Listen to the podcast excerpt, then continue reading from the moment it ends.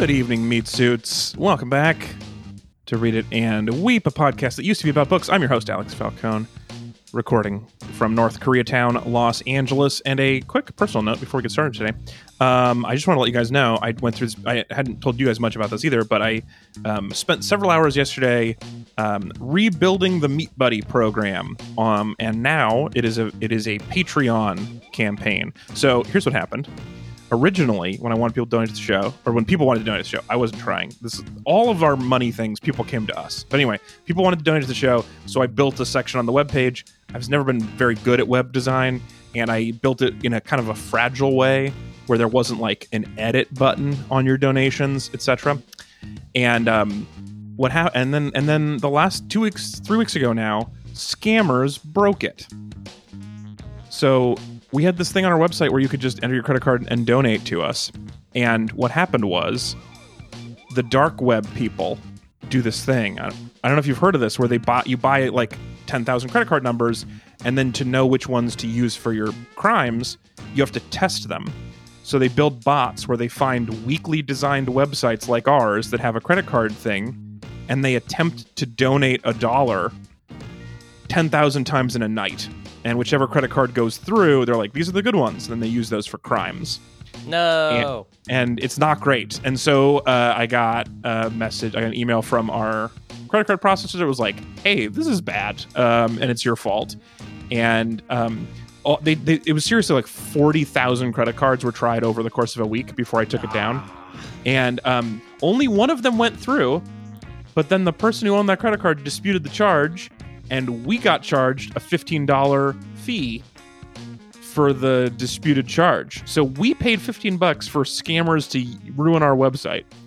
And I was irritated by the whole thing. So I took it down. I'm trying to figure out a new solution. Anyway, I've decided to let somebody else handle it. So instead of it just being on our website now, you, if you want to become a meat buddy, you can go to patreon.com slash meat buddies. And it has all of the old things, but now in a much nicer format and um, there's a couple extra clicks you have to do to donate now, so, which is bo- both a test of your will and also proves that you're not testing credit cards. Or if you are, you're only hurting Patreon. So, not us. So, it's a good thing for us. Um, we're no longer helping the dark web steal credit cards and we're no longer paying for it. So, Dang, I'm going to have to find a new place to test all my stolen credit cards. Man, if I had uh, for you, you could just pay me that $15 back. I I really do appreciate that not only are you explaining the situation, but you're also explaining how the con works for any young, enterprising con artists out there who are like, oh, that's um, a really good idea. Shoddy made websites, thousands of things. Okay, okay. Well, what I'm telling you is uh, uh, mostly just what I got in the email from Stripe that was like, here's how the crime is happening. Um, but I don't know how to build a bot that finds the weak websites. That's the work you have to do on your own. Um, or maybe if you donate enough and become a meat buddy at a high enough level, that'll be one of the things I include. I don't know. Um, That's like a tier. Yeah. Yeah. Pr- the premium tier is the is the dark web tier where you get all the information on where how you to join our, internet gang. Yeah. I was really pissed about the returned uh, credit card fee, and uh, I sent maybe some impolite emails to a low level employee of Stripe who um, is probably just a nice person who has to answer emails and has nothing to do with all of this. But it really seemed upsetting. It was really upsetting to me that we were paying because we got scammed. Um, and uh, they were they were fine about it. I'm not mean to people normally, but I had like said several emails where they kept responding with copy pasted things that were not at all addressing what I said in the email, and so mm-hmm. I got a little testy. Um, yeah, well, I mean, have you ever worked for a place where you had to use that type of stuff, snippets or whatever? No. Oh, see, uh, I have, and yeah, you know, sometimes you, you just it. Yeah didn't like it, and I actually quit pretty quickly. So. well, so good. Maybe I was just helping these people. No, that sounds awful. What I what I what I said was like, I know this is not your fault, and I understand what's happening right here. But just so you know, here is what I'm actually talking about. We got scammed. You're charging me money, mm-hmm. and they were finally like, actually, the bank is charging you money, and we're just passing that along. It's not way better. Um. Anyway, very upsetting. But the cool thing is, I actually am really like I spent a bunch of time building our new Patreon, and it's all of the same old Meat Buddy stuff, except now you can edit your payments. And also, we made the tiers more clear. All, the tiers, there's no benefits. I should be clear about that. I made some benefits, and they're the same as the old benefits, which are insubstantial. So no one go donate to become a meat buddy. Don't donate to the show because of the great perks. Okay, like mm-hmm. You get the same sh- crappy show for free. So if you want to pay hey, it's not that, a crappy show. Okay, this is a you. prestige podcast. Okay. Yes, if you you get but you, but you get the same podcast whether or not you donate any money. So this is all like whatever leads you to help support shows. That's, that's not what, actually true. Um, the people that donate actually get a, a recut of each episode that is yeah, the, significantly the better. Tiers of uh, of Patreon. One of them is like get the episode early. Like I can barely get it out as soon as we like I we record it and I put it out. I just don't know. it know. Can't come out any earlier, y'all. It can't come out. I record it and a couple hours later it's out. I'm doing my best for everybody, and I'm not gonna like hold it for everyone else. No, I don't know if anyone even cares about that. I did say that if you become Meat Buddy, you get ad free versions of the show, and that is true because we do not have any advertisers. So. Mm-hmm how have Everyone you not gotten so much further in life with this incredible sales tactic that yeah. you apply to your creative works, Alex? No, How- look, it's possible that I've been selling it this badly the whole time, and we still have people donating to the show. So it's it's maybe like I've like shot the moon on accident, where I've done enough things wrong that it's working out. But maybe it's just that I cannot live with myself if I was any more forceful about asking for stuff. So mm-hmm. this is this is the most sales pitch I can do and still like myself tomorrow. Um, most of the tiers say that like we we appreciate your generosity and bad taste in podcasts. It's really undersold, I will say. Yeah, um, yeah, yeah. But it, I will even go. But I, it's not a scam because you get the same ad free podcast. And if we ever did get big enough that someone wanted to advertise on the show, I'd be happy to clip it out for you. Um, yeah, that makes sense. I could, I could, send the same file to five meat buddies. That would be easy enough. So I'll just do like a clip, clip, no ad, send it to you guys. You deserve it. Um, it's funny though to opt someone out of an advertisement that doesn't exist yet because what if they wanted that ad, you know what i mean oh like that's true so maybe there's like a there's like a tier one ad free podcast tier two the ads come back and then you decide no, which I, one you want to no nope? you're misunderstanding okay. i think the way it works is everybody get everybody donating they get to peek at the ad and then kind of oh, okay. give a thumbs up or down. So there's a special ad peak event where so, it's so not even an episode. the podcast comes out at the same time, but the ad comes out a day earlier. Yeah. And then you just kind of take a look at the tier. ad. premium tier ad preview where you can hear the great upcoming Casper mattress ad. I like the um, thumbs up or thumbs down though. That's an important part. I just I'm the into email it. No, back okay. of yeah. You know what? I'm confident I would be willing to allow that if you donate any amount of money. I don't know what else to do. So yes, please that. Okay. Um also that's that. So patreon.com slash meat buddies. Oh, incidentally, that's because slash read and weep was already taken by a woman who has zero patrons who wanted to read her movie reviews. I'm sure she's very nice. Anyway, but she got to read it before I did and didn't use it very well, and that annoys me. So patreon.com slash no, meat no, no, maybe this is exactly what it was supposed to be used for, you know? To push me away from it? No, no, just to do to do nothing with. I to guess do nothing. Yeah. Well, also that's the other thing that kept me from doing Patreon for a while. I had a like Patreon um, sent me an email. I had a meeting with somebody from there like two years ago now, year and a half ago now. Um, and one of the things that always intimidated me was that they put the number of donors on it, and I thought mm-hmm. it would be so small it would hurt my feelings if people knew that no one liked me, and so I didn't want that. But it turns out you can just turn that to private. Yeah, you, so now you guys yeah, will you never know how few people are donating. Right, right. Yeah, you can. Yeah, you can keep it completely hidden. Or I how like, many? I, like I could it. be literally a millionaire, and that's why I'm not that selling it that hard because I'm getting yeah. millions of dollars in Read and Weep money. I bet that's right. That's more likely.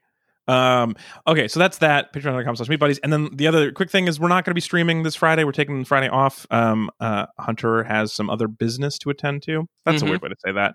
Um, there's a lot going on right now, and uh, so we're not going to be playing video games with Hunter this week. But yeah. we'll be back again soon with more streams, and we appreciate everybody who's hung out. It's been really fun. Great. Now let me introduce your panel. All of that stuff, personal stuff aside.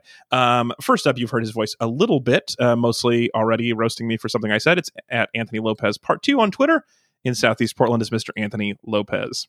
Uh, and just want to give a heads up, uh, guys, there will be no more roasting or jokes this episode without oh.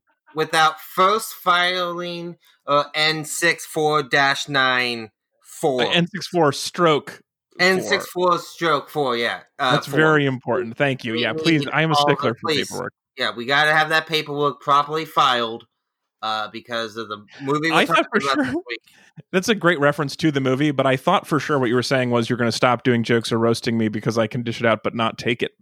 No, uh, no, no, that, that doesn't bother you at all. Okay, no, great. No, your your inability to take it is the sole reason why I come back to give it. Right. Uh, if you no, it's like it's like a middle school bully. If you ever socked me in the nose with a good one, I'd run away and never come back. the fact that you cower in fear and run away. Right. That is what makes it fun. Coming back. I get it. Uh, all right. The other, uh, uh, also joining me today, my co-host in uh, slightly condescending film school. He's at Hunbun on Letterboxd. Yeah, Check baby. Out. Yeah, uh, between two Popeyes in Portland, it's Hunter Donaldson. Yeah, I'm gonna need those jokes in triplicate. I didn't want to. Press harder next time. Yeah, press um, even harder. No, yes, like it. Don't like uh, it. oh man, that guy. Uh, so, uh, but before we talk about that, great references. But before we jump into our topic for this week, real quick, what else have you guys watched this week? Let's start with you, Hunter. What else have you been watching? Oh dear. Um, I was just thinking about what else did I watch? Oh, did I wait? You watched A Serious Man. Oh, I did um, watch a. Oh, yesterday? thank you. You're looking at my my your Letterboxd. I love it. You also watched yeah, Drive last week. We yeah, didn't I, Drive. Yeah, oh, we did talk about Drive. You're right. You're right. That was two weeks ago. So you haven't talked talk about, about, a serious man. man. Yeah, man, that movie. I'll never Five figure stars. that movie out. It fucking rules, though. Yeah, it rules, but I'll never figure it out. I always like I, I and that, maybe that makes it weird for me to talk about it. I think that's why I like forgot about it because it's just it it. I don't think it should be good, and it is. That's how I feel about that movie. I think it should be huh. bad because I think I think the ending doesn't make any. It's almost like the movie is sort of like, what's the fucking point? And then just like yeah. walks off, and you're just wow. like, damn, that's so good. But that wouldn't be good. That that the message of the movie, or I, I don't even know if the movie really has a message, but uh, it it feels like the type of movie that they pull off would not work if they weren't just such masters. Yeah. The they movies. you're using here is uh, the Coen Brothers. This is a yeah, 2009 yes. Coen Brothers film. Yes. Yeah, I uh, remember I took a film class in high school, and there was a uh, like a guest speaker the teacher knew who came in who had written books about, about film class about film writing and every one of her examples for uh, how not to write a script was a Coen Brothers movie. wow. And it was like, well, they're very successful and you're speaking to a bunch of high schoolers, so who should I really listen to here? Yeah, I, I bet they would be devastated to learn they haven't won your approval. Yeah, but it was you know stuff like Big. You know, this was years ago, but it was stuff like Big Lebowski has a you know a lackadaisical protagonist who doesn't drive the plot forward, and you know mm-hmm. they, they break so many rules and stuff like that. A Serious Man is a great example of like it's it's such a fun journey, and like I guess it's about like God's wrath and how He punishes us for weird things, or maybe there were bad things were always gonna happen uh, but yeah, it's just so enjoyable. Uh, I'm so glad that you said that because we're going to talk a little bit more about protagonists driving the plot forward today uh, in our Brazil conversation. Yeah. Um, Anthony, what have you been watching this week? Uh, I had a chance to finally catch up on something I had been really wanted to see last year, but just kind of fell by the wayside. I got a chance to watch uh, Ready or Not, which is a sort of horror comedy that came out last year. It was very interesting that uh, you know you, occasionally you see a lot of sort of like repeated themes in cinema and uh, and last year there was a, a real common occurrence of like eat the rich in mm-hmm. movies you know between mm-hmm, like mm-hmm.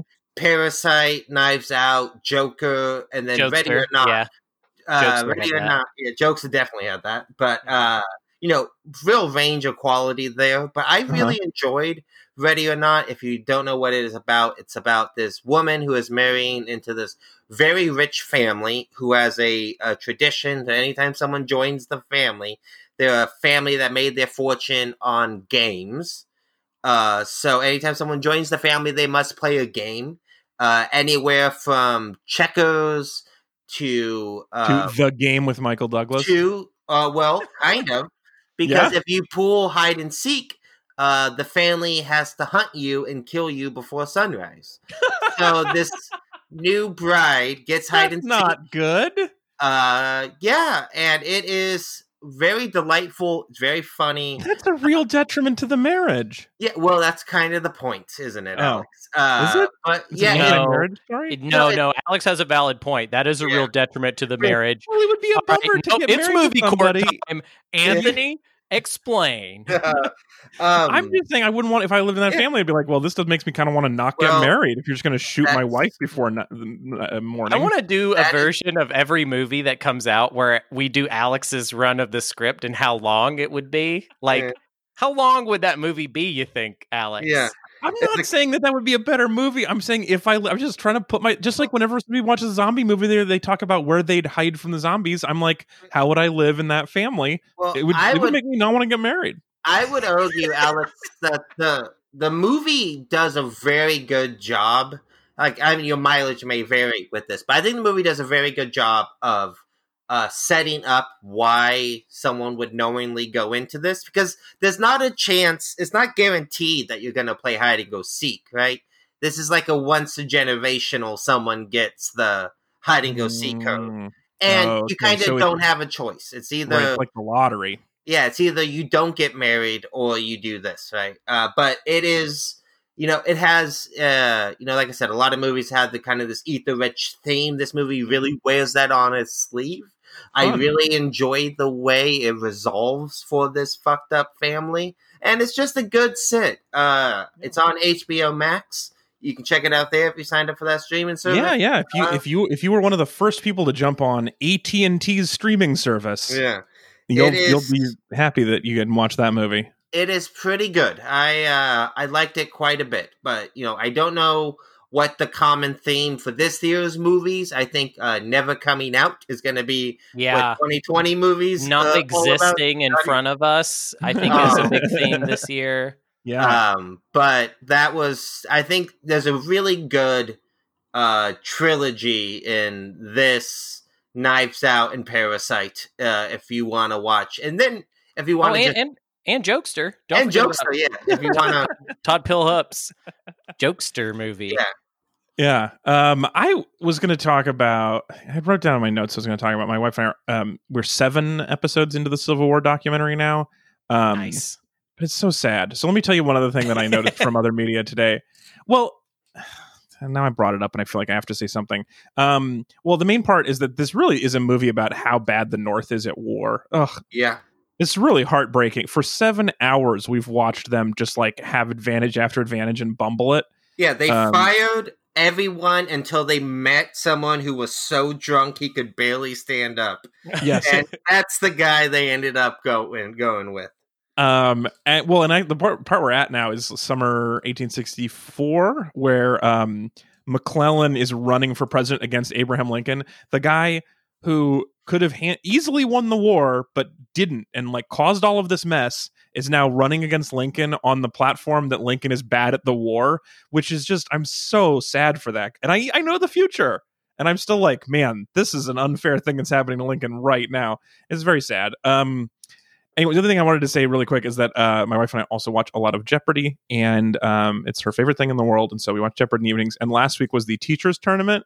I don't know if you guys have ever watched it. It's not quite Celebrity Jeopardy, but they make it so much easier for the teachers. Ah. Isn't that no, no? And they st- they don't do good. They're bad at it. It was like.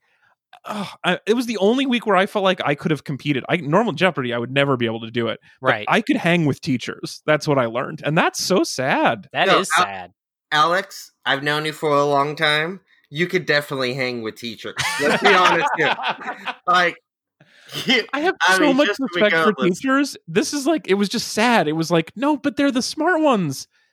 And then it's like, oh, these are so easy. Oh my god. I got I got four Final Jeopardies in a row. I've not gotten four in the last six months. Like Yeah. it was so easy. And they and one of those nights, zero of the contestants got it right. Anyway, so just try just do better, teachers. I'm counting on you. So anyway, that's what I'm watching. Maybe okay, you great. should Let's become a teacher so you can go on teacher's night on Jeopardy. Well, I thought about that. I thought like I can't get on regular Jeopardy, but if I was a teacher, I'd be I'd crush it. And so, yeah, would it be worth getting a teacher certificate because you don't get paid very well, but you get all that extra Jeopardy money? You might actually Right. kind of make up for it. you do have to factor in the Jeopardy money, which is why Also- we should pay teachers less. My mom is a teacher, and she would have crushed these people on Jeopardy. She would have been she would have ruled this week, and I am sad that she's not there. So that would have made up for years Yeah. of being underpaid and undervalued by society.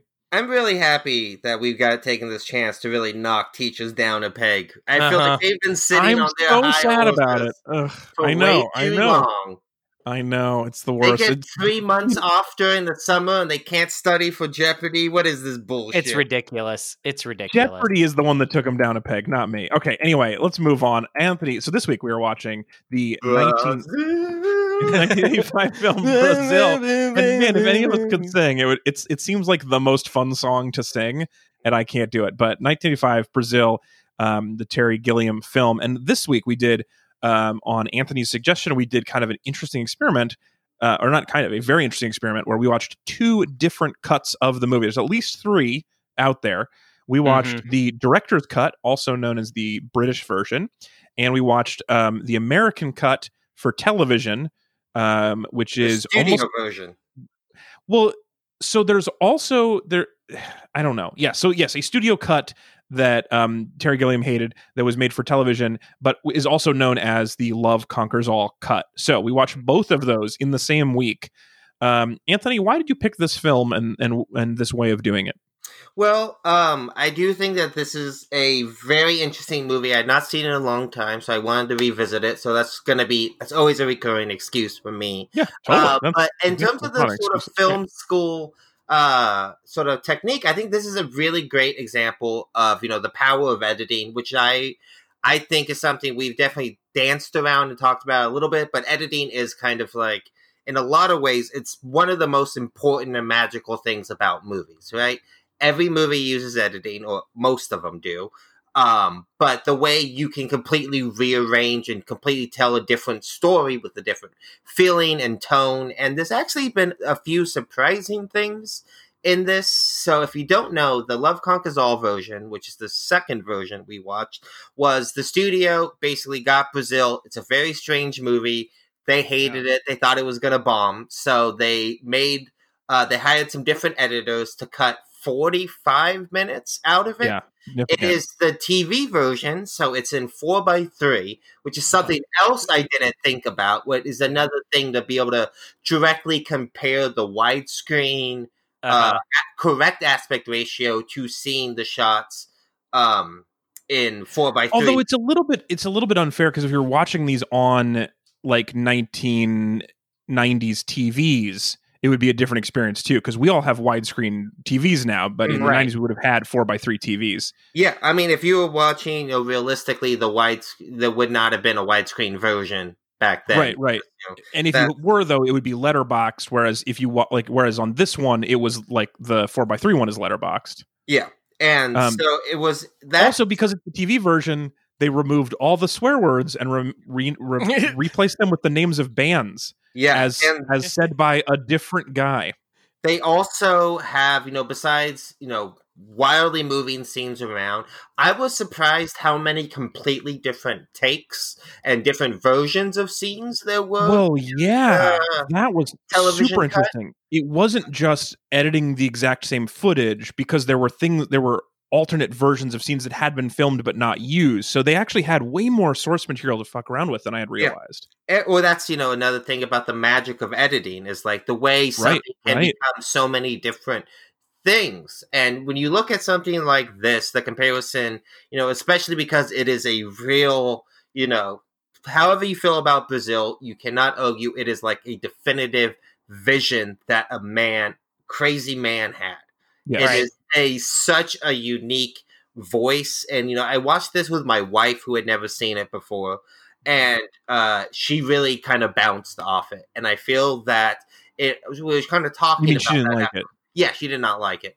Uh, Interesting. and well, I mean, I think she enjoyed it. She just said she didn't really get it, um, oh, okay, great. and wanted to kind of go back to it eventually.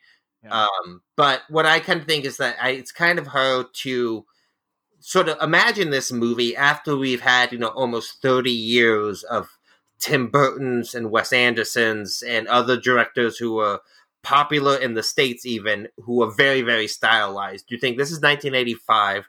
This is before Tim Burton's Batman. This is before any of these movies that Brazil so obviously influenced in terms yeah. of the aesthetic design. Uh, so like it kind of loses its punch a little bit because of that. Yeah. But but what I yeah, really we talked about that before with me, where of like a little bit with Lord of the Rings, uh, with just stuff that has influenced everything, but it is less impactful having all, already seen all the yeah, stuff it influenced. Yeah, right. It's like you're like, coming at it backwards. You're yeah. seeing all the stuff that came after that and then being but yeah, uh, yeah same thing. We talked about this all the way back in the Citizen Kane episode, which is like, even though it's still great, there's a lot of film techniques that are not powerful, that are just like normal seeming because we've only seen movies in the post Citizen yeah, Kane world. That um, creative inflation is what the yes, term I, I, liked. Yeah. Oh, I like that um, so much. But so I, what I do think, especially what's really interesting about the Love Conquers All cut, which if you find like the Criterion collection, this big part of the reason why they package them together is because this exercise. But the way you can really see something that I thought is hilarious is, you know, you hear a lot about studios and this sort of patronizing dumbing down of material, yeah, like God. how studios think audiences react and how they will understand stuff. And there's like these very little subtle cues. So Brazil, if you've never seen it before, um, involves a lot of dream sequences in which you're mm-hmm. not usually you're just kind of cut it just cuts into the dream sequences. And because it's like nice beautiful skies and a man is flying you can kind of piece together. It's a dream it's a dream yeah. But in the studio cut it starts on a still frame of the actor sleeping and then like waves into his head. And then they put like this ridiculous white vignettes around mm-hmm. the frames just so the audience really knows I will give one tiny dream. one tiny apology for that, which is that they also took something that was in a dream sequence and made it not a dream and so they had to oh, gauze yeah. up the dream to yeah. make it not look like the dream version later, which was already a little gauzy. So it already well, had a bit of that. So, so they had to that, crank it way up on the other one to make it different. That actually brings up something that I wanted to say is really fun about this exercise is you can see how a lot of and I mean I think the the all the goals with the love con- conquers all um edit are like not fun but if you decide like okay well here are the problems they had to solve it is kind of a good lesson in like how editing can try to help you solve yeah, problems like yeah. deciding something at the end isn't a dream anymore so now well, you have to figure out a way to contextualize it differently. Yeah, you have, you have, to make the gauziness of that look less dreamlike by making the dream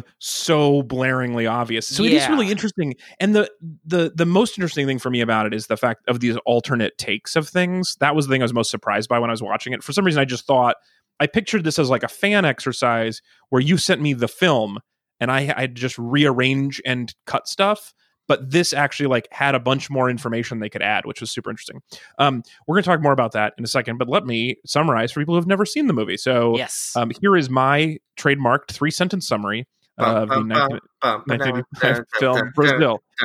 Sam Lowry is an unambitious bureaucrat with moderate computer skills and precognitive superpowers, living in a futuristic, brutalistic, bureaucratic hellscape that you'd expect from uh, the brains of a British person in the 1980s. That's only one. Um, he has a recurring dream where he kisses a strange woman in his mom's bed while dressed as David Bowie.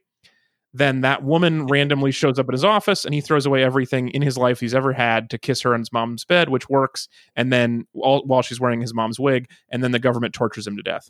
Or they live happily ever after. Up to you. uh, so I, I got to add one little edit to that. Terry okay. Gilliam is one of ours. He's an American man, not a British man. Oh, is he really? Yes. Yeah. But he lived in London for in, in yes, London yes, for yes, many it's, many years. It's, it's I get I get the I, I just want to make the distinction that we can claim him a little bit. Yeah, that's fair. I did actually see that. Um uh so okay, so that's my summary of the movie. I, I really want to talk like focus on this exercise of the two different cuts of stuff. But will you give me a quick briefing on Terry Gilliam? So he's one of ours, but he lived in the UK. He was so a member was, of Monty Python, but you'd never recognize him for that. Well, he was the so Terry Gilliam is an American animator and illustrator who oh moved, he makes all the gross yes. animations. Yes, so that was oh, his shit. That was his contribution. So Terry Gilliam moved to England in the '60s. Uh-huh. Um, began he was you know did illustrations for American comics uh, and sort of like weird comic, almost zine type things in a few magazines. Uh, got hired working in British television, where he just happened to meet, uh, you know, John Cleese, Michael Palin, who's actually in this movie. Uh, so I, delightful I believe, in this movie. I believe he's the only. It's kind of weird. A lot of early Gilliam movies feature quite a few of the Monty Pythons, but Michael Palin is, unless I'm forgetting someone, the only Python in this mm-hmm. movie, right? Yeah, that's correct. Um, but yeah, so you know, he got started working with them. But yes, he did all the animation for Monty Python. He didn't I'm really. Most, I'm mostly a Monty Python fan, but I will say, if you're going to tell me, like, if I had to pick one thing that I would lose and not care, it's the animation. Yeah, I mean, you have to, you have to, you can't argue that it definitely has a very unique style, uh, and it is such a distinct voice in his animation.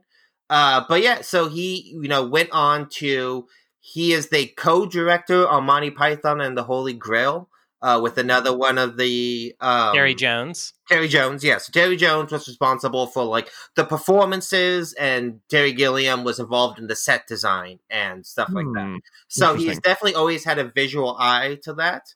But yeah, he directed or co-directed the first three Monty Python movies, and then he did, uh, you know, Jabberwocky, Time Bandits, this and then went on to make you know such films as Fear and Loathing in Las Vegas or um, what's the big Twelve Monkeys. Twelve Monkeys, and yeah. then a lot of lot of garbage on top of that, and is a real kind of shitty personality now. Uh, We're gonna come back to his shitty personality, but, but first, it, you mentioned you you kind of groaned when I said that the animations would be the thing I could replace and not notice. Um, are you a big Terry Gilliam animation fan? Uh, are you talking to me? Yeah. Oh, I'm sorry. I did. I did not. Re- I thought you were talking to Anthony. Um, oh, great. Hunter, you went. Oh, when yeah, I said uh. No, I love the Terry Gilliam animation, and I actually love. Uh, I, I think that is a part of what makes Monty Python so unique and so special is the way that they get.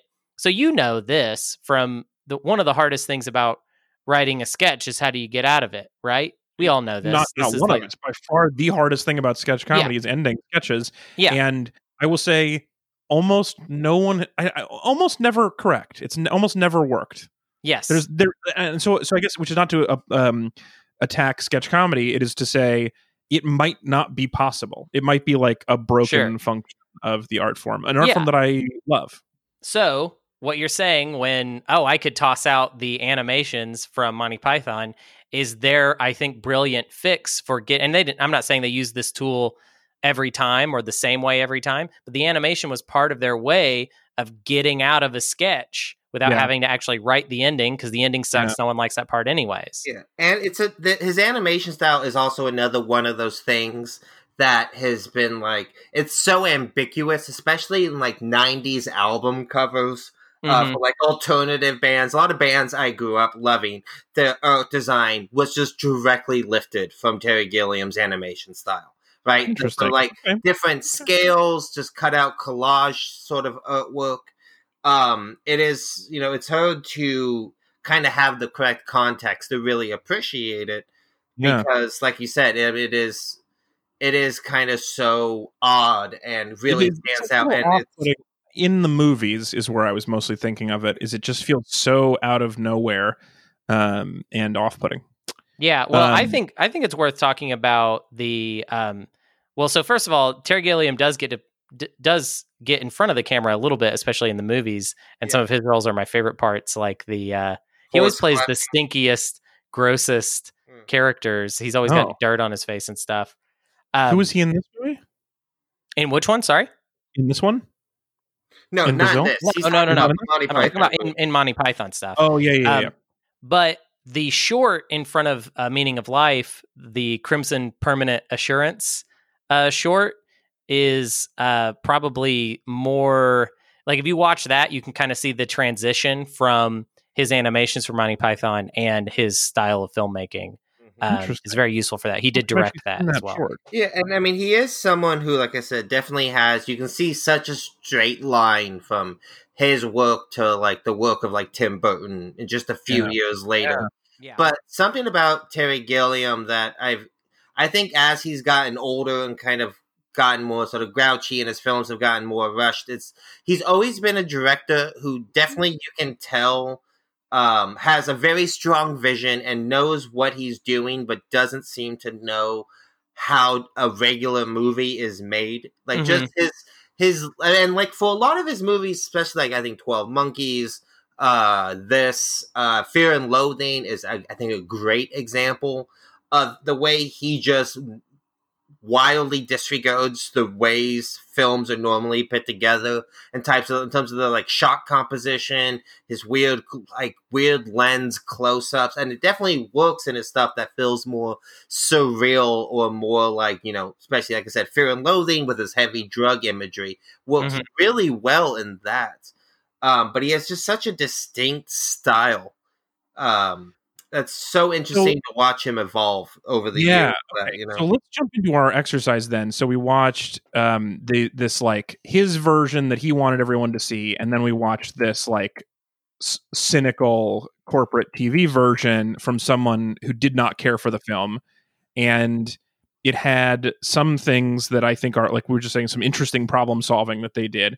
Um, and certainly there's a lot of stuff that is awful um like uh, the the well dubbing out swearing actually i kind of in, like it makes me laugh instead of be angry most of the time and it reminds me of my childhood of watching movies on tv yeah and yeah. so i kind of like when someone does like a yippee i yeah uh, mother thumper or whatever like i enjoy that uh, it's, it's, cute and so the fact that he instead of say, saying jesus christ he said judas priest a bunch of times is a very funny replacement for me. That is funny. Yeah. Um, it's like the opposite, but it's also a band. Uh, it's good. It's a good time. So that is it's. But there are some other. Um, there's there's a lot of just cheap ADR that's just like like they recorded the lines in in a hallway with someone who didn't sound even a little bit like the person and mm-hmm. they sound so over the top uh, like helpful like it just sounds like the editor or the narrator pops in and is like just in case you're not getting it here's what the thing is and then pops back out this or is very bad. Real, I mean the. I thought when like the way the um, studio cut opens is with the the, reg- the regular movie opens with a terrorist explosion that's kind of like a vignette that's kind of stands by itself. But yeah, the, little, the... okay, so I uh, just actually want to mention that real quick because it's so fun. So it's uh you're, you're seeing a TV of the, a guy talking about all the different ducts that are available in this new world um because you have all these bad ducts and then the movie really fulfills the promise of ducts. Like yes. that opening image is about ducts, and you're like, well, this doesn't seem that important. Man, there are a lot of ducts, and they're important. So it's a yeah, great.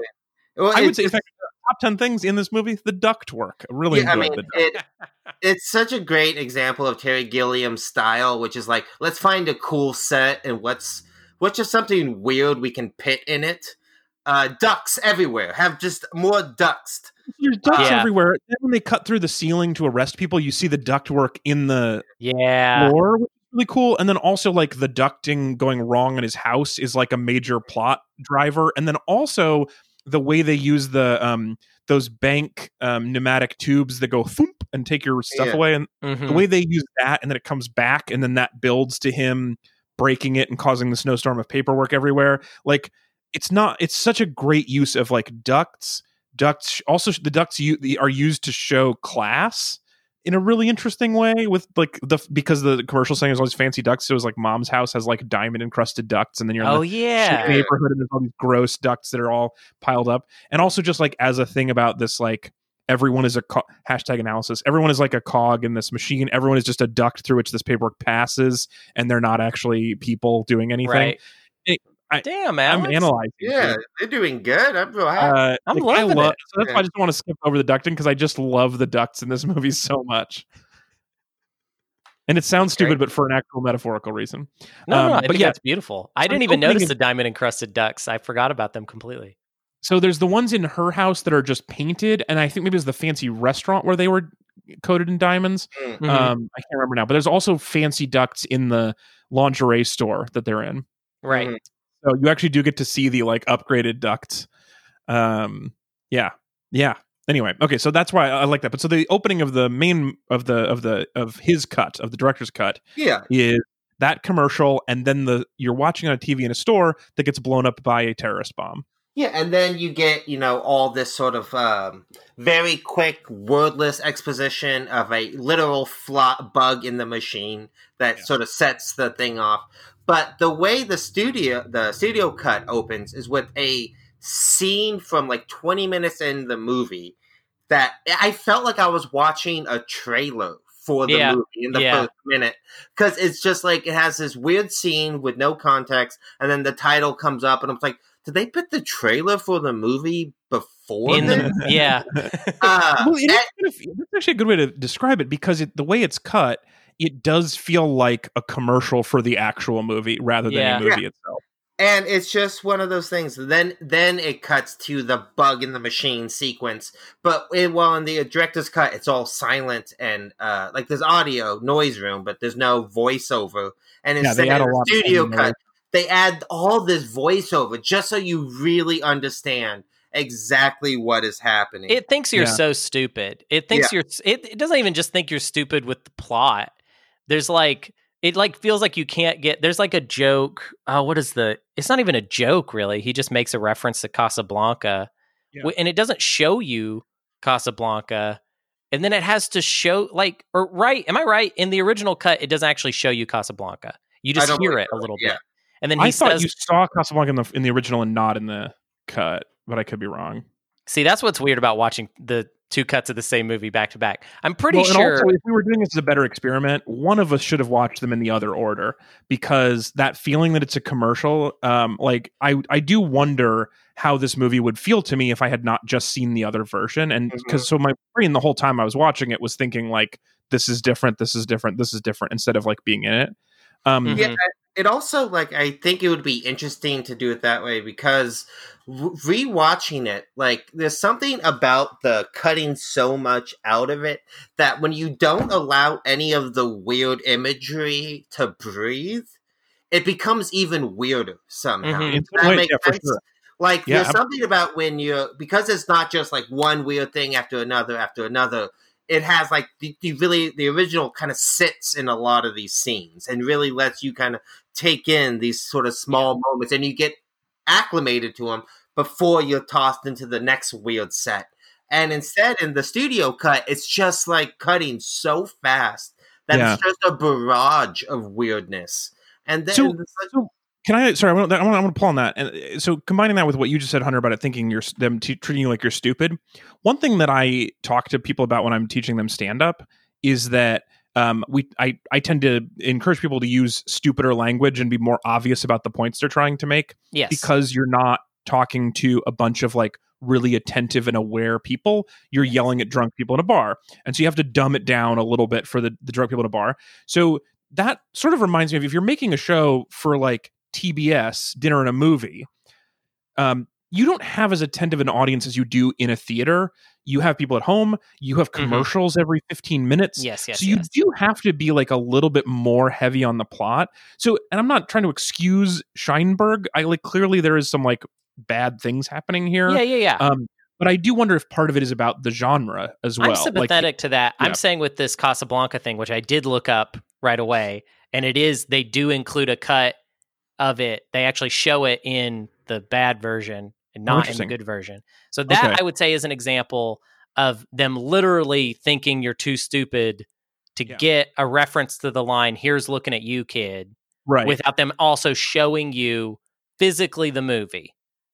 well, uh, so okay, so I think we've done enough groundwork or duct work on this in this part. So let me let me be the fly in the machine Yeah, go ahead. And do the thing that you sort of assumed I would do. Opening myself up emotionally Do it. to certainly a severe mistreatment by my friends. Knives out, baby. I'm ready. I'm a stab. Wait, before we kind of go into that, can I just make sure that we're all on the same page? Cutting the the close up of Michael Palin in the baby mask is one Oh. of the worst decisions Unforgivable. the studio Bush makes. I mean, easily, I think the best shot in this entire movie. Uh, and the fact that they didn't even have the the the smirks to know you have to leave that close up in. Yeah. Uh, is just wild. That was the well, and cutting out the samurai and all the weird Yeah. little yeah. uh, Well, they- so, so clearly, they on, just thought hang like on. there were times where they were just like, "Oh, this movie's weird. I'm so scared of it." So I'm gonna okay, but so here's where I feel is that uh I felt very much like Anthony's wife after this movie, um, where I thought it was weird and I did not get it. And I really enjoyed it. I had a very good time. Yes. I, I I feel like I would like I would even say I like I love the look of this movie, but also it was a little boring in parts, a little long, and there are no clear character motivations ever and uh, I felt like a lot of weird, annoying coincidences run this whole movie, and it doesn't make any sense. And I don't care about this guy at all, and I don't care about what's happening. I don't Okay, understand. okay, this hold up, hold up, hold Anyway, up. Stop, stop, stop. Let's let's slow down. things- You you made a claim. You made a big claim. No, no, no. I, I'm, I'm not not a claim. This claim of how I felt, Yes. and so what I just wanted to say was there were some things in the edit that were pleasingly cleared up, and that I felt like if I had gotten that in the other movie, I would have liked it better. And so I I I feel like this is my proposition mm-hmm. that although the Love Conquers All cut has a lot of things that I don't like that are obviously bad that we all agree are bad, there might be a compromise between the two versions that could be artistically very satisfying and also better.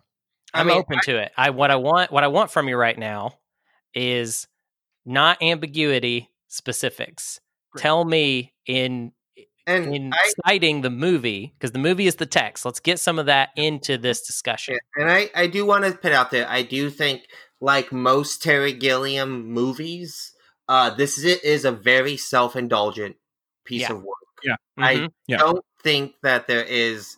I think that his sort of irreverent sense of humor and sort of style, in which kind of leads to again sort of the person he is today, is that his like I think that if I can just real quick kind of go on a quick tangent on my reading of this movie. Yeah, If- yeah. You know, Go ahead. if we do that, we're seven tangents deep that we have to go back to already. No, I Just, just you want to say, just sort of like, I think the movie that, like, on the most sort of basic level, what this movie is about is Terry Gilliam is saying, "I'm a genius. I hate paperwork." Right? it is. It is like I want to create Yeah, yeah, and all the, everyone is just like I have to fill out forms and I have to get approval, and Yeah. fucking everyone who tells me no is a monstrous corporate cog, and I'm I the only agree.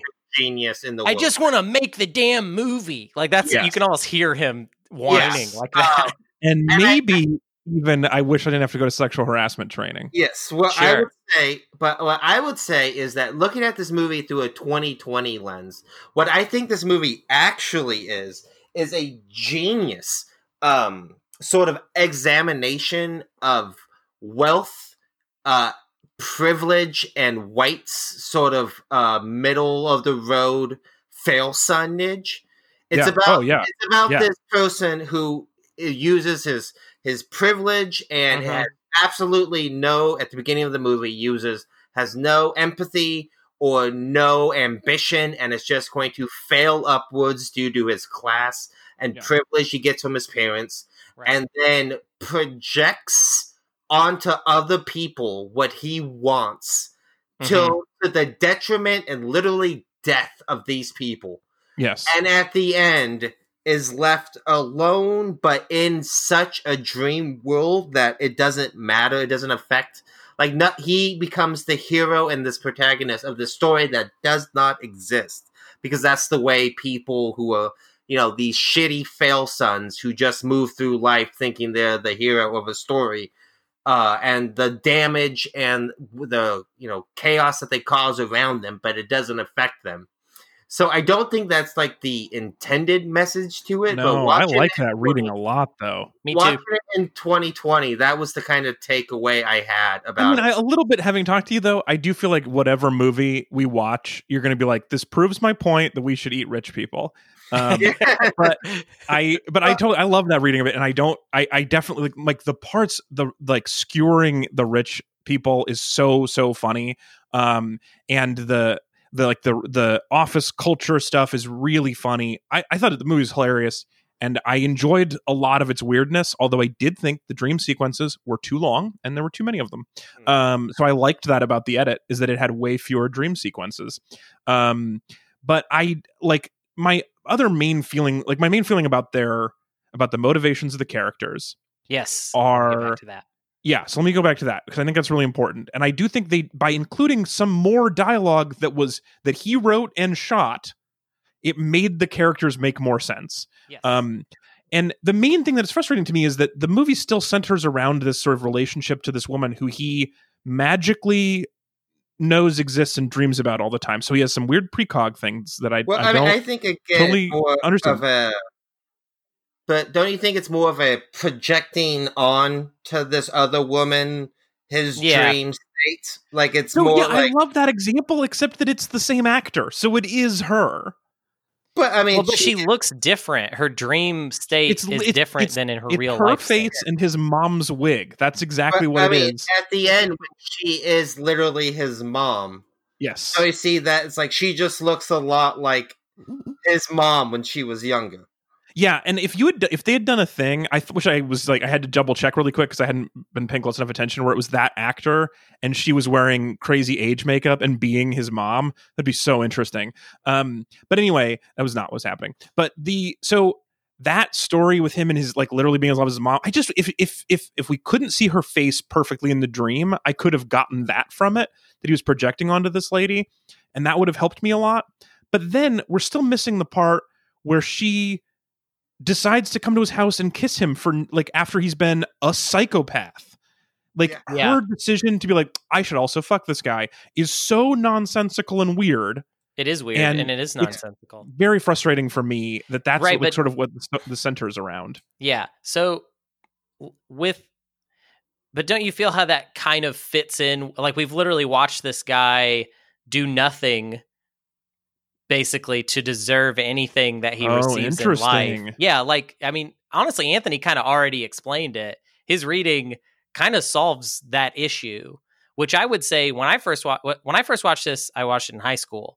And I remember even then I was like that was fucking weird. Like that Yeah. their relationship at the Yeah. end, that was like nothing. And then when it ended, I was kind of like, okay, I feel like there's something in there that I don't think that they're I don't think Terry Gilliam shot all that being like, this is how relationships work. I know. that's I'm, interesting. but I'm not saying I know exactly. Like I, I feel like I did not connect the dots um, in the way that Anthony just did. But for me, Yeah, no, I- Anthony's read I'm of a it little shaken. does kind of solve that. I'm But- having and al- more trouble with this now. And also, I think that with Hashtag most analysis. Terry Gilliam movies, he doesn't like. I know I've criticized other people for this in the past, but I, I definitely don't think.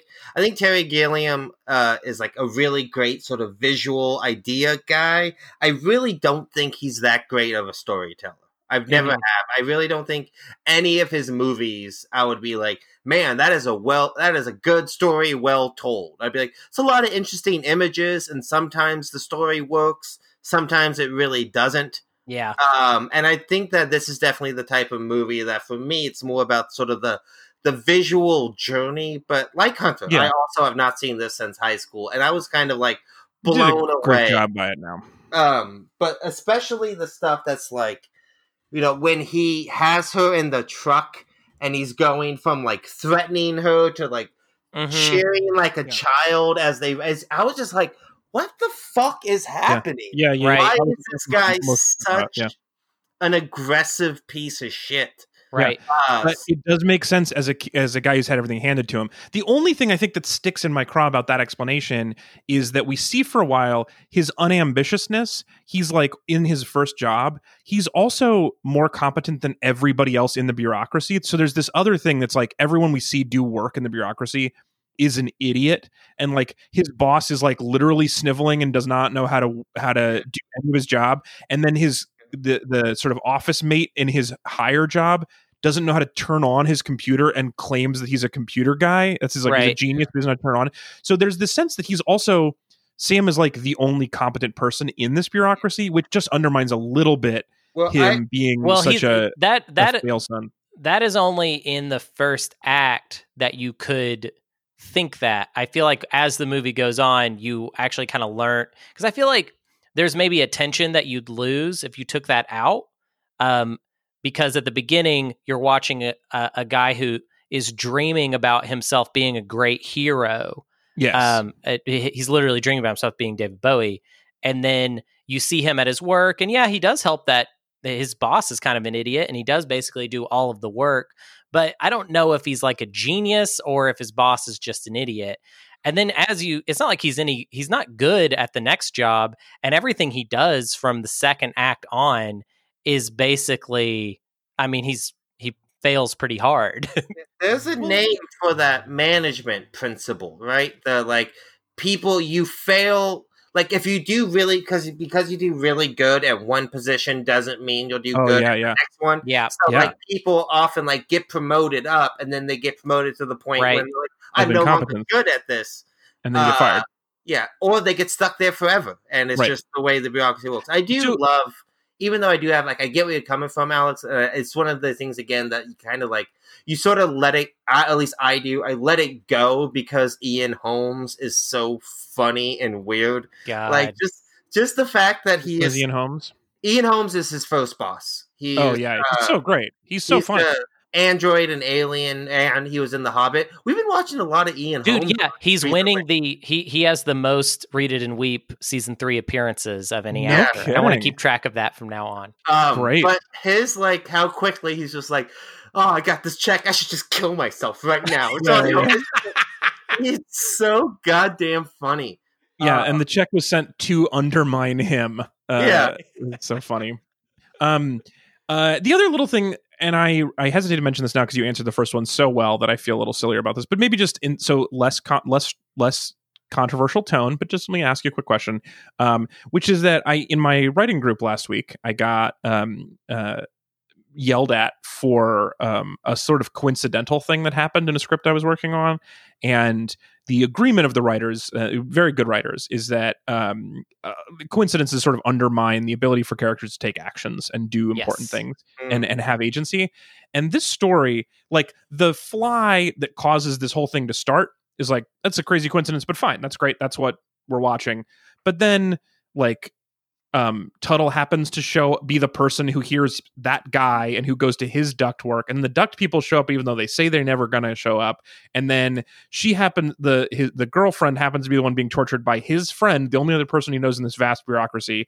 And then after running from the cops, she just happens to take him for no explained reason to the lingerie store that his mom's friend happens to be shopping in. Like every single thing that happens is this mind blowing coincidence that makes it like harder for me to uh, like feel involved in this hmm um in in the decisions of the actors I mean, I I would agree with that. Again, that kind of goes into the uh, not a great story, super well told kind of thing that I feel Yeah. about yeah yeah Terry Gilliam's work. yeah Um, but also I think you don't know that- how fucking validating it is to hear you not disagree with these two Yeah. things oh my I mean, god I, I would definitely. I think I've been some- stressed about this for 24 hours. I was I like, mean- since last night, I was like, oh, they're going to be so mad at me for I saying think- this.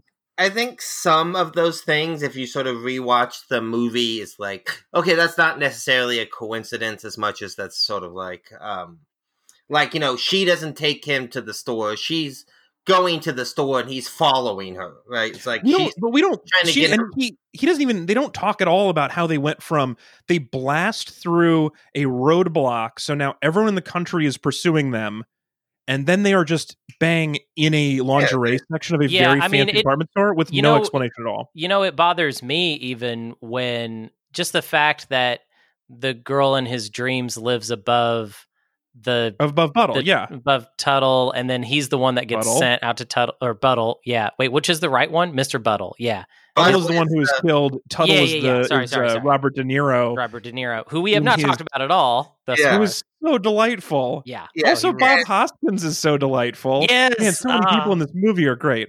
Yeah, I mean, Tuttle, by the way, I mean, can we. He's not an actual terrorist. We, we all agree on that, right? He is No, just no. literally a rogue, unlicensed, repaired person, Yeah. Us being one of the Well, most wanted men in the country. I'm not saying that we can agree on it. Um, I'm saying because the two films do not agree on it. Because in the first movie, in the long version, Oh, he is not. In the second movie, he is a uh, he is a terrorist who does rescue our hero. That's not a dream sequence in the other movie, and it leads to like they kept in for no reason the a thing a magic thing that happens in his Yeah. dream where Tuttle gets like so they're running away and in the in the long cut it's like he gets out of this torture thing and by by being rescued by this heating engineer and then his, the heating engineer gets covered in paperwork and it literally makes him ev- vanish.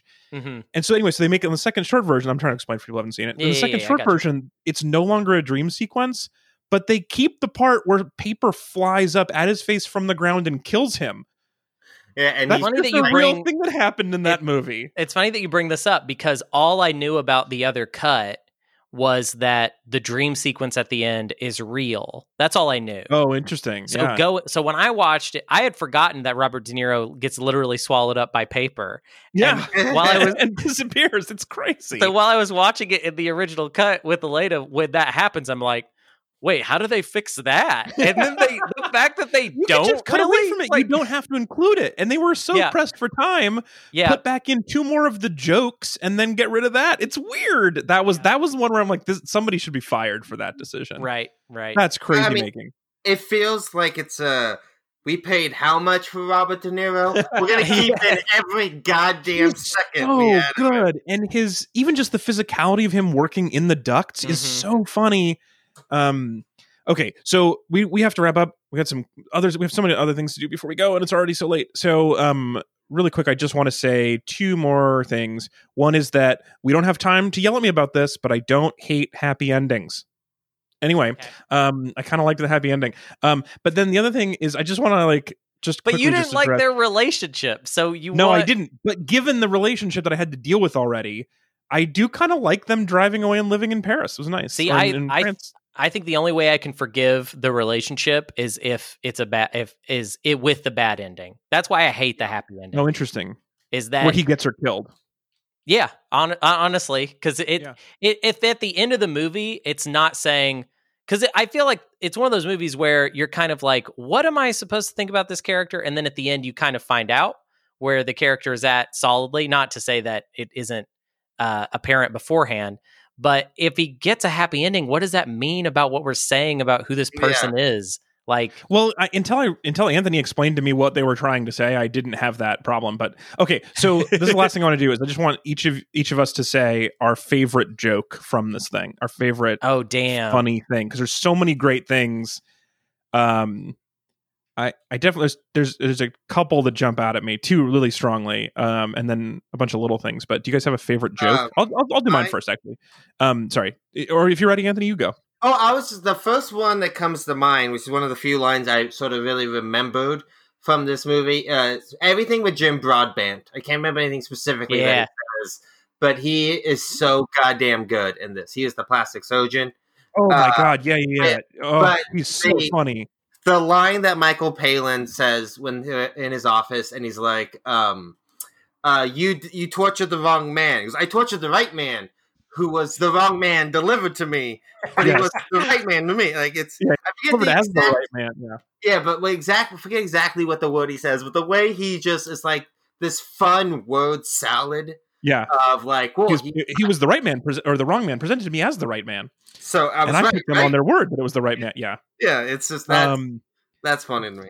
yeah. My favorite thing is also around Palin's office, but it's not him; it's the secretary um, who takes dictation on the torture Yeah, and doesn't is just so chill as hell about it. And you just see her typing, and then you like see the words, and they're just like somebody screaming, "Oh no, stop! Ow! Oh my god, I've done, done nothing wrong."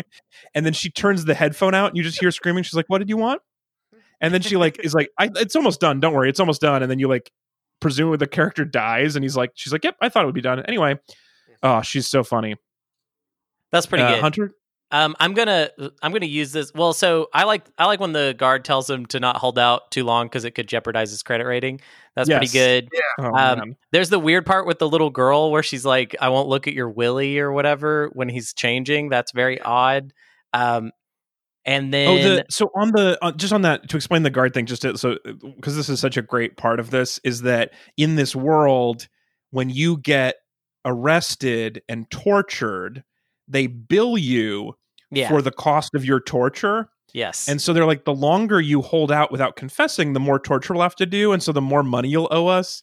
And we can set up a payment plan where we will loan you at 11% interest the money to pay us for torturing you.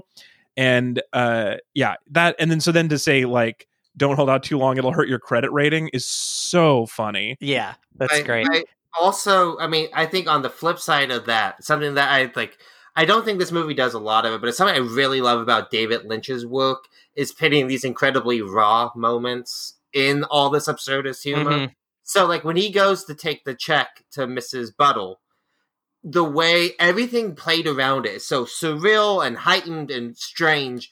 But her performance, Yeah, of just, she's like, playing it straight. his body is so Yeah. intense and raw. yeah Um, Oh, yeah. And that is also surrounded by another one of my. It's not really a joke; it's more of a visual gag. But when he first walks into the building, and that kid walks up, grabs a gas tank, and just shakes a book of matches at the other kids, yeah uh, I think that is very very, funny. funny. as well. The other thing that I just want to make sure we mention is the because there's these terrorist bombings bombings happening around town. Although there is a some hint that maybe it's a false flag or something or other, but we never actually get into it. But um, there's a really early on. This is the thing that I think the other thing someone should get fired for cutting this out of the TV version because it's my favorite part of the TV version is that he's having lunch with his um rich mom, rich mom and rich mom's friend and the crazy woman that uh, rich mom's friend's daughter they're trying to set him up with anyway and there's a bombing and the restaurant is so chill that they set up a little um a scrim partition. a yeah. partition so they don't have to look at the people who are bleeding and screaming on the other side of the room from the bombing is such a brilliant moment. Yeah, it's that's really so good. funny. That's you great. gotta say the number. Yeah. You can't can't just say. oh six. yeah, and then he becomes the maitre d of the rich lady's funeral, Oh, yeah. and then they knock it over, and she's just goo. Oh my Oh, god, that God. escalating thing of her surgery, plastic surgery I- going wrong. Is I so found funny. a weird thing in this movie I want to throw out. Um, Okay, last thing. So last so thing. the I brought up earlier the Crimson Permanent Assurance uh, because that was a that short at the beginning of the Meaning of Life. Uh, re- I really loved it, and it was the first thing I ever saw that Terry Gilliam had really directed. Uh, besides, I guess Holy Grail, which he only half directed. But um, anyways, I, I'm pretty sure in the very first scene with the and I was not able to confirm this, so go ahead and yell at me if if you if you Mhm. if you think it's wrong. But People um. The very first scene where you see them working and they are watching something, but this is before the Casablanca joke, and you don't know even for sure that they're watching anything at this point. You hear music of whatever they're watching, and I'm pretty sure that music is from the Crimson Permanent Assurance, as if they are Oh. watching that short. It's just a little Easter egg. No one's going to yell at you because that is too obscure and difficult to research. Yeah, well, no I one's would have mad to. about that. It wouldn't be that hard. I could. I all I would have to do is no, it would be doable, but probably for a movie from uh, 35 years ago, no one knows that offhand. Probably. I just felt good recognizing that Easter egg outright. no, that's I haven't even seen That's that in a in a long time. Um, but okay, yeah. so we're gonna do one really quick version of our third segment. So, um, is this okay? So, Anthony, we I don't feel like we have to do a lot of it because we have not been super complimentary of Terry Gilliam this whole time. Even though we've said there's some very funny things in the movie, we've also been kind of a dick to him, and you've hinted at this several times. So now, just release me. Um, apparently, he's a dick now in real life. Uh, he's just. I mean, he is like a lot of sort of counterculture um, people from the '60s, '70s, and '80s who, uh, because they never had sort of strong, solid politics, and their whole thing was rebelling against, you know, Reaganomics and the sort of conservative status quo. That that's all they're sort of prepared to do. Again, this is kind of my reading on Ter- Terry Gilliam, but I, you know, like this week, uh, Chris Novak uh, or Novakak, whatever his name is, the bassist from Nirvana, Oh yeah, yeah. said some really shitty things, and I think this Yeah. a whole generation of people who all they knew how to do is rebel against the status quo. Yeah. Uh, and that's the only toolbox and beliefs they really have. I feel like you can see the same thing with Trey Parker or Matt Stone. Oh my god, yeah, for sure with them. Billy, um, Billy Cord, not Billy, uh, the guy from Smashing Pumpkins. What's his name? Billy Corgan? Corgan. That's Billy right. Corgan, yeah. Yeah. Um, but just people whose the only tools in their toolbox are to rebel against what's popular, and now sort of left leaning stuff is politic popular. So Terry Gilliam is someone who will put his foot in his mouth a lot and say things like, "I'm tired as a white man of being blamed for all the problems with the world. I identify as a trans lesbian." Uh, he says stuff like that a lot um, Mm, and it's just very shitty. Uh, that but he's sucks. also one of those people who I think is just, you know, you look at his history with movie studios and with the press, he's just always been someone who just, like, this is his identity, is in rebelling against stuff. yeah, yeah. Um, That's so. I love. I love this take, and I um I I do feel a little bit. I felt like with the um Novoselic, uh, uh, the Nirvana guy, that like if you're still able to be let down by a bass player, you're a little too naive for my taste. um, but like I think the, the Trey Parker and Matt Stone is one that it hits a little closer to home than that one for me because I definitely well, there was a in high school there was a time when I thought what they were doing was super funny, and then it turns out yeah, maybe they don't believe anything, and that's like so horrifying and upsetting that um yeah, I'm really I'm really mad about that. And that like of the things that get my in comedy more, more than almost anything that drives me crazy is people who say they make fun of everything equally, which is such a the Trey Yeah. Parker mess something is like we, we is that some things deserve to be made fun of more than others. So if you make fun of everything equally, you are definitionally a piece of shit. Like that's your whole job is to decide which things to make fun of Right. like if Yeah. you if you equally make fun of uh cancer victims and nazis you are a piece of shit that you're bad at comedy that's Right. not oh it's i'm so frustrated by it but it Oh. seemed cool and rebellious when i was in high school Well, yeah, and it's that, you know, if you don't, it's that, I think, you know, Trey Parker Matt Stone definitely, I think, have done so much damage in terms of, like, I was a big fan of their stuff, but when I think of so much of, like, their impact on things, it's like this, so much of their legacy is installing in so many young people that being passionate and earnest about anything is the lamest thing. you yeah it's could lame be. yeah Right. yeah Um, and that is, I think, something that Terry Gilliam has. I think if you know, if you do have problems with him, and uh, if you do want to see him suffer, there's a lot of great stuff you can look at. If you don't know about, um, if you don't know this, wish that was a permanent feature of this segment I, I, if you want to watch Terry Gilliam have a really bad time, uh, so if you've listened to the show for a long time, you would know one of my favorite genres of movies is documentaries about the makings of movies, right. especially ones that never got released. And if you want to have a really good sit with this, is there's a great documentary called Lost in La Mancha, which is about Terry Gilliam spent like 15 years trying to make a Don Quixote movie. He finally got it Driver released. it Well, uh, the one he actually got released has Oh, okay. Driver in it, but okay. the first version he tried to make was like 15 20 years ago. It starred johnny depp and who was a longtime collaborator with terry gilliam. Um, and a bunch of other people. And they were making a behind the scenes dvd documentary is what they thought they were making. But everything went wrong every single day on production and they ended up having to shut it down. And this documentary is the only thing that came out that's Uh, so, like interesting famously Don Quixote productions are cursed. Like Orson Welles tried to make one for like 10 years.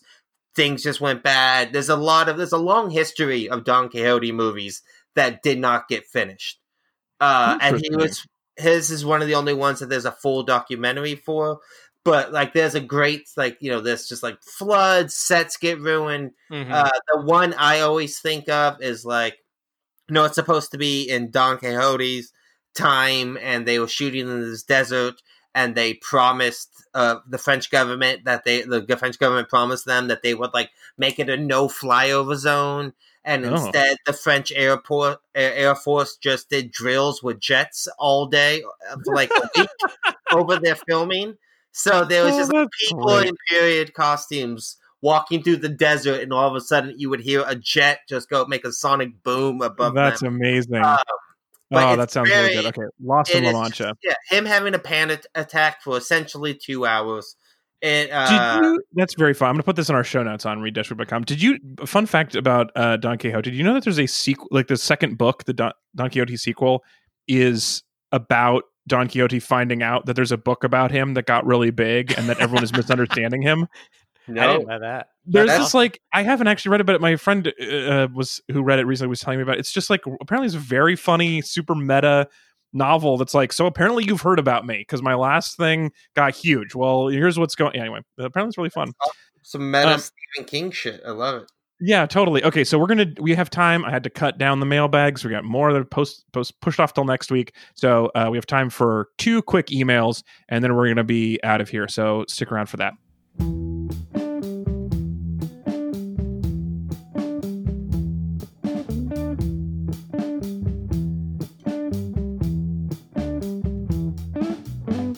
All right. Uh, so you can get in touch with us by uh, sending us an email podcast at read-weep.com. You can also use the feedback form on read-weep.com. We'd love to hear from you. Um, uh, we don't, on average, get a lot of email. I would say the amount of emails we get on an average week is zero to one. And then we got five last week, and they were all great. Um, and so I'm having to like meter them out for the for the the lean times.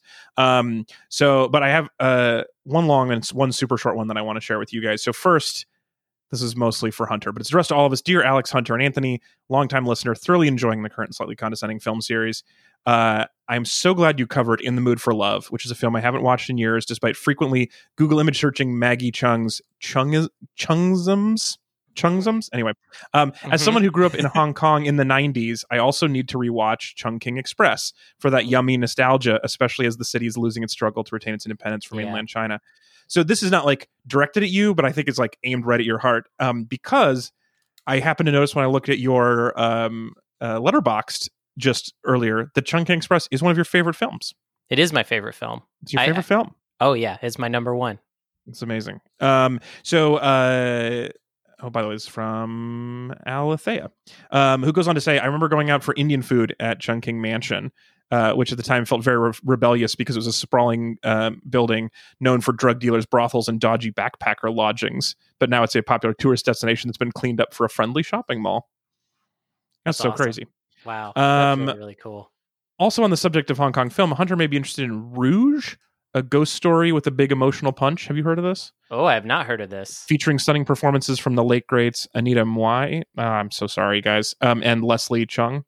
Um, oh yeah, Leslie Cheung is in uh, a lot of Wong's work. yeah. Um, also, I was thinking that with all the progress Alex is making, film school should uh, offer him some serious bitter coffee. After so much talk about narrative structure and memory, it's time you made him sip down last year in Marienbad. Oh my God, you're so right.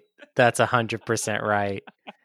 That would be, Um, but yeah, that's you know what it is. We've only watched one French movie, and I feel like True. it was kind of panned by the group. Oh. And I feel like if we go back to French Coffee, it's there's already kind of a like A French Predis- press, if you will. pre yes a French press. If we go to a French press, I feel like there's already a predisposition. But I have thought about last year at Marienbad. Well, I mean, Um, we could always it would dovetail really well with Brazil, but if we watched like um like City of Lost Children or oh sure, yeah, yeah. Preston or Amelie, any of that director's films, um, yeah. that's gotta be fun. Interesting.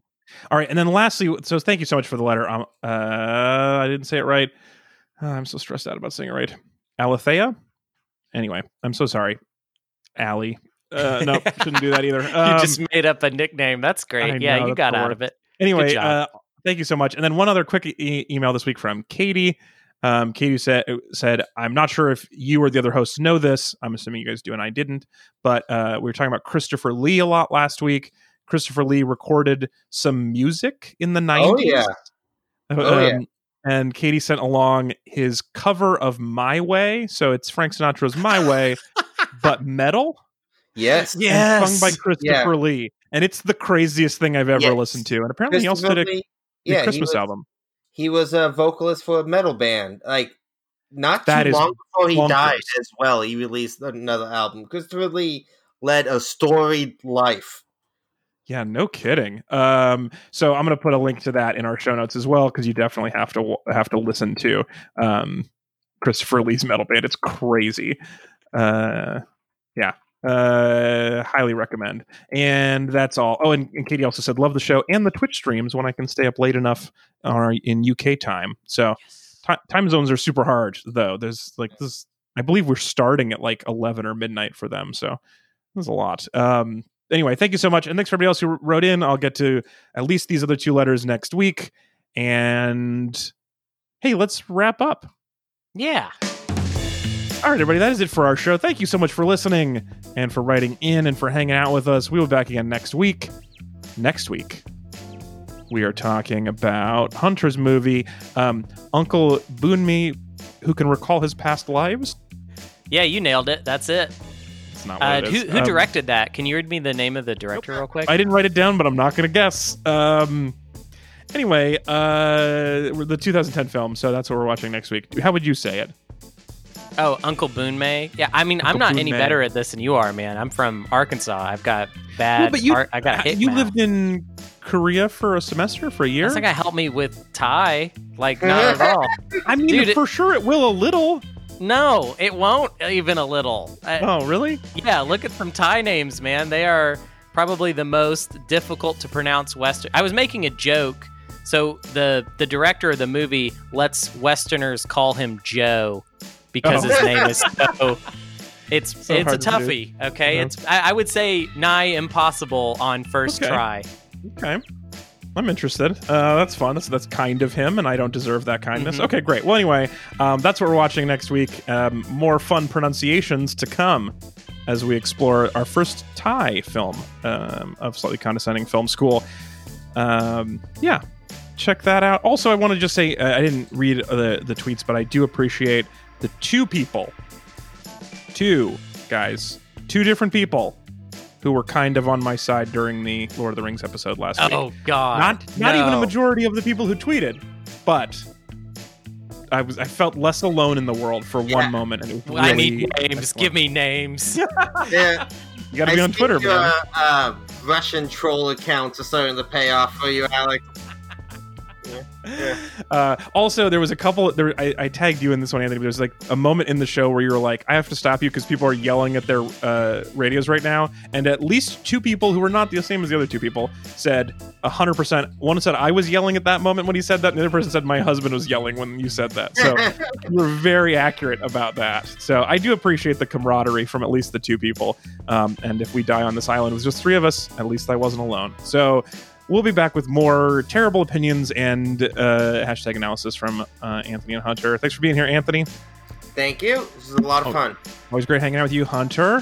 Thank you. I'm excited about next week. I can't wait. I can't wait. Uh, all right, so much good stuff in the future. We'll talk to everybody soon. Goodbye.